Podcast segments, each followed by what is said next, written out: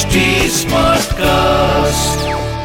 आप सुन रहे हैं एच डी स्मार्ट कास्ट और ये है फीवर एफ़ प्रोडक्शन मैंने भीष्म और शाल्व द्वारा ठुकराई गई अम्बा की पीड़ा देखी है।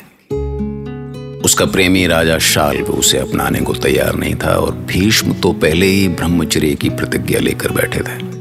और आखिरकार इस समाज ने औरत के लिए जो सीमाएँ तय कर रखी हैं अम्बा उसी में कैद हो गई। पर कहते हैं ना कि सब कुछ खाली चला जाए। पर गरीब की हाय खाली नहीं जाती। गरीब मतलब वैसा गरीब नहीं मतलब बेचारा सताया हुआ। सो अंबा ने तय कर लिया कि उसके साथ जो भी हुआ है, उसका दंड किसी को तो भुगतना पड़ेगा और भुगतना पड़ा।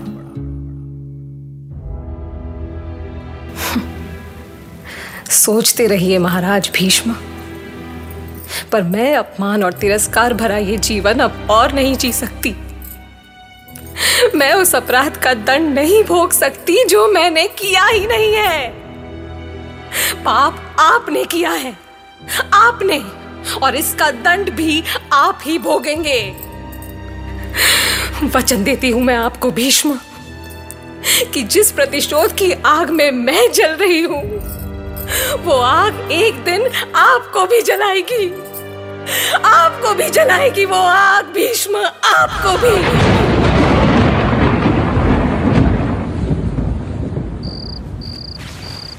दुखी मत होइए भाभी। पांडव जहाँ भी रहेंगे सुख से रहेंगे। मैं जानती हूँ विदुर।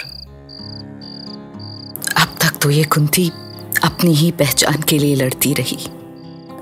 महाराज शूरसेन की बेटी प्रथा। जिसे महाराज कुंती भोज ने पाला, उसका विवाह किया। जब हस्तिनापुर की बहू बनी थी, तब लगा था कि मुझे मेरी नई पहचान मिल गई। पर नहीं, तब भी ऐसा नहीं हुआ। तुम्हारे पिता अचानक मुझे छोड़ गए। उत्तराधिकार की इस लड़ाई के बीच तुम पाँच भाइयों को मैंने किन हालातों में बड़ा किया ये मैं ही जानती हूँ। जब तुम सबके अधिकारों की बात आई तो मैंने उनसे केवल विशाल हस्तनापुर साम्राज्य के पाँच गाँव मांगे, पर कौरवों ने उन्होंने साफ़ कह दिया कि वो तुम्हें सुई की नोक के बराबर भी भूमि नहीं देंगे।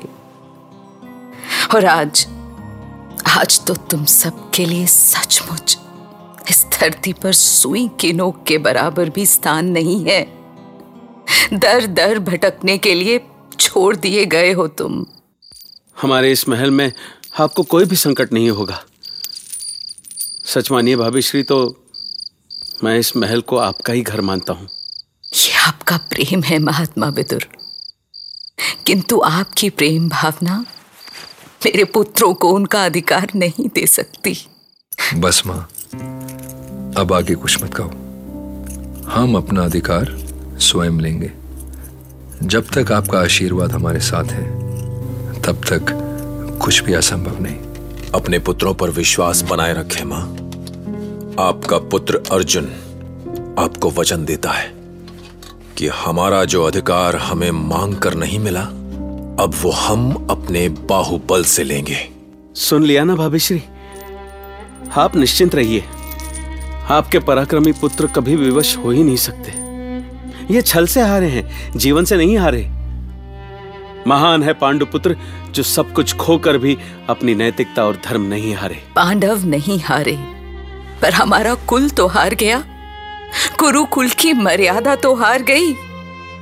उस भरतवंश की प्रतिष्ठा कलंकित हो गई, जिसे बचाने के लिए राजमाता सत्यवती ने अपने जीवन का सबसे बड़ा रहस्य हमारे तात देवव्रत भीष्म के सामने खोला था।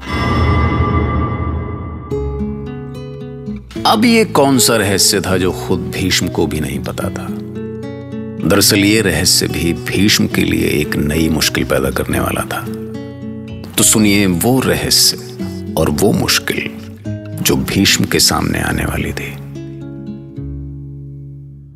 पुत्र देवव्रत मैं जो कहने जा रही हूँ उसे ध्यान से सुनना। मैंने बहुत सोचने के बाद तुम्हें कुछ कहने के लिए यहाँ बुलाया है। आप निसंकोच कहे राजमाता। आपकी आज्ञा का पालन करना मेरा धर्म है। मैं जानती हूँ कि तुम अपने धर्म से कभी विचलित नहीं हो सकते। और यही मेरा भय भी है। आज हम जिस परिस्थिति में आ खड़े हुए हैं पुत्र तुम्हें अपने आप से समझौता करना होगा। मुझे विश्वास है कि आप जो भी कहेंगी मेरे स्वाभिमान को ध्यान में रखकर ही कहेंगी माते। मैं कोशिश करूँगी। पर मेरी बात सुनकर तुम विचलित मत होना। पर पर आखिर आप ऐसा क्या कहने जा रही हैं राजमाता? तुम जानते हो कि तुम्हारे भ्राता चित्रांगद गंधर्वों से युद्ध करते हुए मारे गए थे। उनके बाद विचित्र वीर्य ने सिंहासन संभाला जो आज भी हस्तिनापुर के राजा हैं। पर उनके बाद क्या होगा? उनके बाद सत्ता का अधिकारी कौन होगा? परंपरा के अनुसार तो राजा का पुत्र ही सत्ता का अधिकारी होना चाहिए माते। किंतु उनकी कोई संतान नहीं है। तो इस स्थिति में आप क्या चाहती हैं माते? तुम्हें अंबा और अंबालिका के साथ नियोग करना होगा और हस्तिनापुर को उत्तराधिकारी देना होगा। माता आपने और आपके पिता ने मुझे भीष्म बनाया है। मैंने आपके सामने जल थल और वायु को साक्षी मानकर प्रण किया है कि मैं इस जीवन में संतान को जन्म नहीं दूँगा। पर वो तुम्हारी संतान नहीं। विचित्र वीर्य की संतानें होंगी पुत्र। मुझे अपनी ही दृष्टि में गिरने को मजबूर ना करें माता सत्यवती। मैं ऐसा अनर्थ कभी नहीं कर सकता। मैं इस नियोग के लिए किसी ऋषि महर्षि को बुलवा सकती हूँ देवव्रत। किंतु मैं नहीं चाहती कि भरत वंश के रक्त में कोई और रक्त मिले। मैं वंश की शुद्धता के लिए तुमसे ये बलिदान मांग रही हूँ। असंभव माते। मैं अपना प्रण नहीं तोड़ सकता। भले ही मुझे मृत्यु को क्यों ना गले लगाना पड़े। तो तुम कुरु वंश का अंत देखना चाहते हो? आप मुझे समझने में भूल ना करें माते। मैंने कुरु वंश की रक्षा का प्रण लिया है। पर आप मुझे सोचने के लिए कुछ समय दे माते। ठीक है। तुम जो भी निर्णय लो उससे पहले मेरी बातों की गंभीरता को समझना।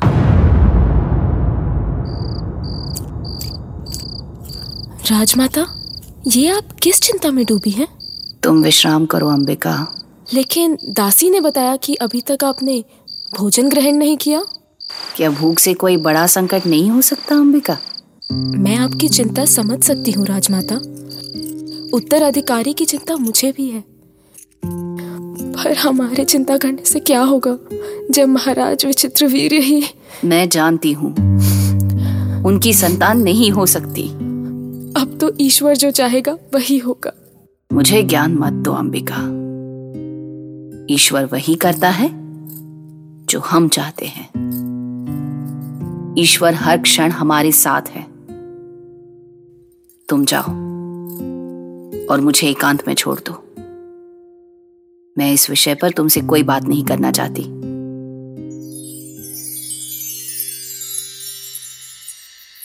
क्षमा करें महाराज। विंता तुम इस समय इतनी रात्रि में? राजमाता ने आपको याद किया है। वो ठीक तो है ना? ये मैं कैसे बता सकती हूँ महाराज? हाँ वो कुछ चिंतित सी तो लग रही थी। ठीक है तुम जाओ। जो आज्ञा महाराज। आदेश दे माते कहें अब क्या संकट है? बस एक ही संकट है पुत्र। कि कहीं हम चंद्रवंशी कुरुओं की यात्रा यही न रुक जाए। किंतु माते मैं तुम्हारा संकट जानती हूँ भीष्म। लेकिन नियोग आवश्यक है। हमें चंद्रवंश की शुद्धता भी बचानी है। पर क्या कोई और नहीं? जो नियोग से अंबिका और अंबालिका को माता होने का सौभाग्य दे सके। मेरे अलावा कोई तो होगा। हाँ पुत्र। बहुत सोचने के बाद मुझे एक रास्ता मिला है। पर पुत्र आज मैं तुम्हें एक और सत्य बताने जा रही हूँ। मैंने कभी कल्पना भी नहीं की थी कि कभी तुम्हें यह सत्य भी बताना पड़ेगा। क्योंकि उसे बता पाना किसी भी स्त्री के लिए सम्मान की बात नहीं हो सकती। ये आप क्या कह रही हैं माते? मैं जानती हूँ कि जिन नैतिक मूल्यों के लिए तुम हमेशा लड़ते रहे मेरा सत्य सुनकर वे मूल्य तुम्हें ध्वस्त होते हुए लगेंगे। ये भी हो सकता है कि मेरा वो रहस्य जानकर तुम्हारे आत्मसम्मान को चोट पहुँचे। पर आज वो समय आ गया है जब मुझे तुम्हें वो रहस्य बताना ही होगा। चुप क्यों हो गई राजमाता? अपने आप से जूझ रही हूँ पुत्र। बात उन दिनों की है जब मैं अपने पिता के घर में थी। और नौका चलाया करती थी। ऋषि महर्षियों को नदी पार कराती थी। उसी दौरान एक दिन मेरी नौका पर महर्षि पराशर सवार थे। मुझे देखकर वो विचलित हो उठे। उन्होंने मुझसे काम ना की और और मैं उन्हें ना नहीं कर सकी। जिसके बाद मैंने एक पुत्र को जन्म दिया। मैं आपका पुत्र हूँ और आप अपने पुत्र से इस तरह की बातें कर रही हैं। मैं जानती हूँ पुत्र कि तुम सामाजिक मर्यादा से बंधे हो। ये सब सुनकर तुम्हें कुरुवंश की मर्यादाएँ बिखरती हुई लगी होंगी। पर जो हो गया वो आप कहना क्या चाहती हैं? तुम्हें मेरे उस पुत्र से मिलना होगा।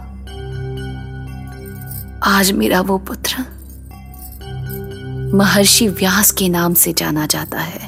महर्षि व्यास? उन्हें कौन नहीं जानता? पर मुझे महर्षि व्यास से क्यों मिलना होगा?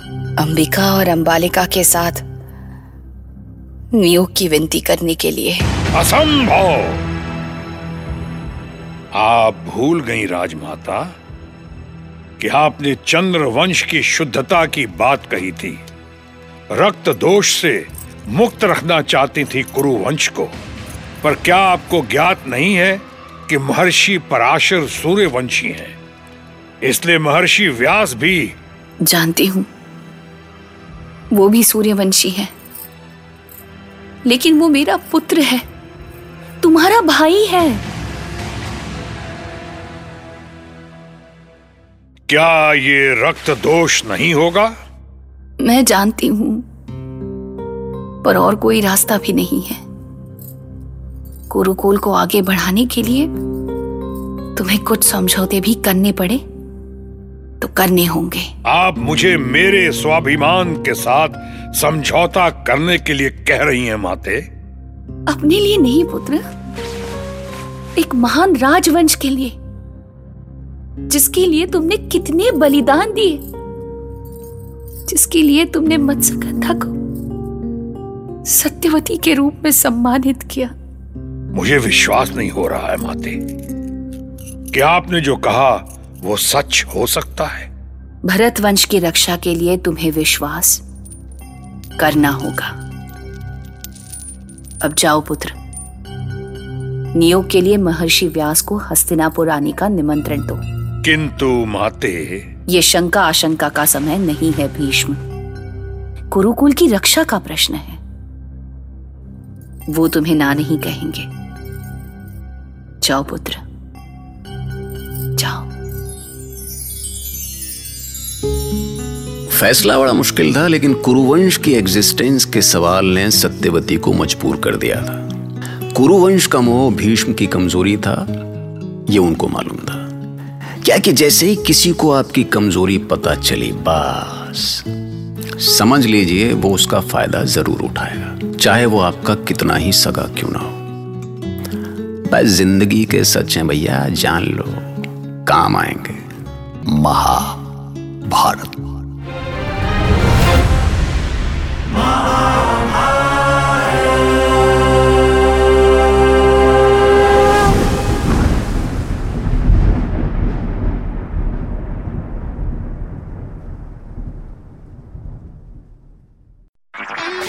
आप सुन रहे हैं एच डी स्मार्ट कास्ट और ये था fever FM production H smart cast